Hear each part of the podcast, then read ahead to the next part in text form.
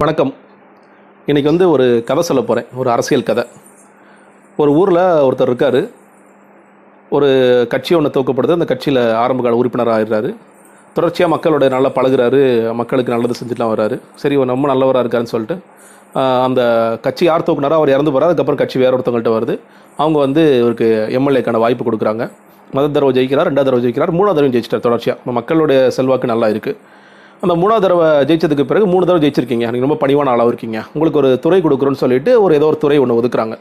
அவர் வந்து எல்லா அமைச்சர் மாதிரியும் அந்த துறைக்கு வேலை செய்யாமல் அப்படியே கடத்திட்டு இருக்காரு. ஒரு மாதிரி போயிட்டு இருக்கு. அப்புறம் அந்த தலைமையும் மாறி வேற ஒரு தலைமை வந்துடுறாங்க. அந்த தலைமையை இறந்து போயிடுறாங்க. இன்னொரு தலைமை வருது. அதற்கு பிறகு அப்படியே தொடர்ச்சியாக போயிட்டே இருக்கு. ஒரு நாள் என்ன ஆயிடுதுன்னு கேட்டிங்கன்னா இந்த அமைச்சருக்கு ஏதோ ஒரு பிரச்சனை. அந்த பிரச்சனையில் இவர் இறந்தே போயிடுறாரு. இறந்து போன உடனே ஊர் மக்களுக்கு ரொம்ப சோகம். ஏன்னா ரொம்ப நல்லது பண்ணவருங்க.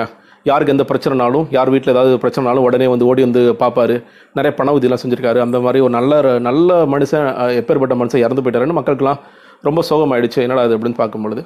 ஆனால் அவர் இறந்த உடனே அந்த செய்தி அறிவிக்க மாட்டேங்கிறாங்க. கொஞ்சம் டைம் எடுத்துக்கிறாங்க. என்ன என்ன பிரச்சனைன்னு பார்த்தா அவங்க என்ன சொல்கிறாங்கன்னா இந்த ஆள்கிட்ட கொடுத்து வச்ச கொஞ்சம் பணம் இருக்குங்க. கட்சி தலைமையிலேருந்து தேர்தல் வரப்போகுது. அதனால் இவரை கொடுத்து வச்ச பெரிய பணம் அமௌண்ட் இருக்குது அந்த அமௌண்ட் எங்கே இருக்குன்னு தெரிஞ்சதுக்கப்புறம் தான் நம்ம இறப்பு செய்தி அறிவிக்கணும் அப்படிங்கிறாங்க. எல்லாருக்கும் ஒரு அதிர்ச்சி. என்னங்க இவர் நல்ல மனுஷனாக இருக்கார் இவரை போய் இப்படி பண்ணுறாங்களே அப்படின்னு சொல்லிட்டு.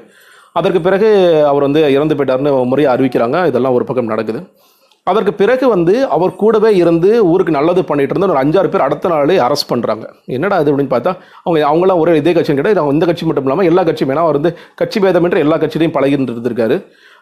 அதுக்கப்புறம் அவர் என்னென்ன இந்த இவங்க அஞ்சு பேர் என்னங்க பெருசாக பண்ணிட்டாங்கன்னு பார்த்தீங்கன்னா அவங்க வாங்காத சொத்தே கிடையாது. எல்லா ஊர்லேயும் அந்த அந்த குறிப்பிட்ட பகுதியிலேருந்து அந்த ஊரில் மட்டும் இல்லாமல் பல்வேறு மாநிலங்களையும் போய் பல சொத்துக்கள்லாம் வாங்கி போட்டிருக்காங்க அப்படின்லாம் சொல்லி பேசிக்கிறாங்க ஊருக்குள்ளே. இந்த மாதிரிலாம் நடந்துகிட்டு இருக்கு. ஒரு சொத்து ரெண்டு சொத்து இல்லை. பெரிய கல்யாண மண்டபம் பெரிய மார்க்கெட்டு ஏலம் டெண்டருக்கு எடுக்கிறது அந்த மார்க்கெட் ஒரு மூணு நாலு கோடிக்கு எடுக்கிறது அப்புறம் கட்ட பஞ்சாயத்து பண்ணுறது இந்த மாதிரி வேலைகள்லாம் பண்ணிகிட்டு இருக்காங்க அப்படிங்கிறது எல்லாருக்குமே ரொம்ப அதிர்ச்சியாக இருக்குது அப்புறம் அந்த கட்சி தலைமையோட பணம் கொடுத்தாங்க இல்லையா? அது எவ்வளோங்க பணம் இருக்குன்னு பார்த்தீங்கன்னா கிட்டத்தட்ட ஒரு ஐநூறுலேருந்து ஆயிரம் கோடி வரைக்கும் இருக்குது ஏன்னா தேர்தல் வரப்போது அவர் செலவு பண்ணணும்ல அப்படின்னு சொல்லிட்டு. நல்ல மனுஷனாக இருக்காரு இந்த மாதிரி அப்படின்னு கேட்டிங்கன்னா. உண்மையிலே என்னன்னு கேட்டிங்கன்னா இந்த மாதிரியான கதைகள் வந்து நிறைய நம்ம கேட்டிருப்போம். உடனே நீங்கள் சொல்லுவீங்க என்னங்க இதானே உண்மை. அரசியல்லாம் இப்படி தானே இருக்கும். அரசியல்னா ஒரு நாலஞ்சு அடியாட்கள் வச்சுருப்பாங்க.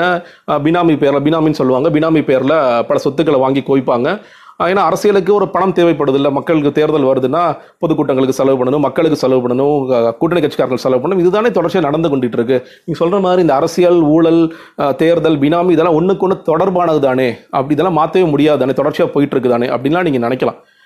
உண்மையிலே இதெல்லாம் மாற்றவே முடியாதா? நம்ம எவ்வளவோ பார்க்குறோம் படிக்கிறோம் இதெல்லாம் என்னைக்காவது ஒரு நாள் மாறிடாது அப்படின்னு ஒவ்வொரு தேர்தல் நம்ம அதான் சொல்கிறோம் போன கட்சி பயங்கரமாக ஊழல் பண்ணாங்க. அதனால தான் நாங்கள் இந்த கட்சிக்கு மாற்றி வாய்ப்பு கொடுக்குறோம். இந்த கட்சி ஊழல் பண்ணாங்க. அதனால் அந்த கட்சிக்கு மாற்றி வாய்ப்பு கொடுக்குறோம். இப்படி தானே போயிட்டு இருக்கு ஆனாலும் ஏன் இது மாறவே மாட்டேங்குது? நீங்கள் வந்து தமிழ்நாடு அரசியல் இதெல்லாம் மாறாதா அப்படின்னு கேட்கலாம். நீ தமிழ்நாடு அரசியல் மட்டும் இல்லை நான் இன்னொரு கதை தான் சொல்கிறேன் அதனால் எந்த ஒரு அரசியல் வேணாலும் இருக்கலாம். ஆனாலும் நான் ஒன்று சொல்லிக்க விரும்புகிறேன் நீங்கள் பல பேருக்கு வந்து என்ன நினச்சிட்டு இருக்கீங்க எல்லா அமைச்சர்களுமே அப்படிதான். தான் ஊழல் தான் இருக்காங்க. பவர் கரப்ஸ் நீங்கள் யார் ஒருத்தர் ஆட்சிக்கு வந்தாலும் அப்படி தான் பண்ணுறாங்க அப்பெல்லாம் கிடையாது.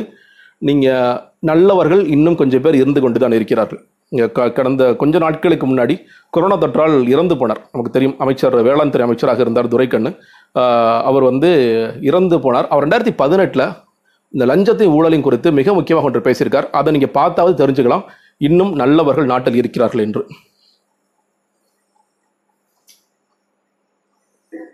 யாரை பார்த்து லஞ்சம் ஆச்சுங்கிறா யாரை பார்த்து குற்றம் ஆச்சுங்கிறா யாரை பார்த்து தப்பா பேசிக்கிட்டு இருக்க? தப்பா பேசுற நாக்க அறுத்து போவோம் ஜாக்கிரதை என்பதை தெரிவித்துக் கொள்கிறேன்.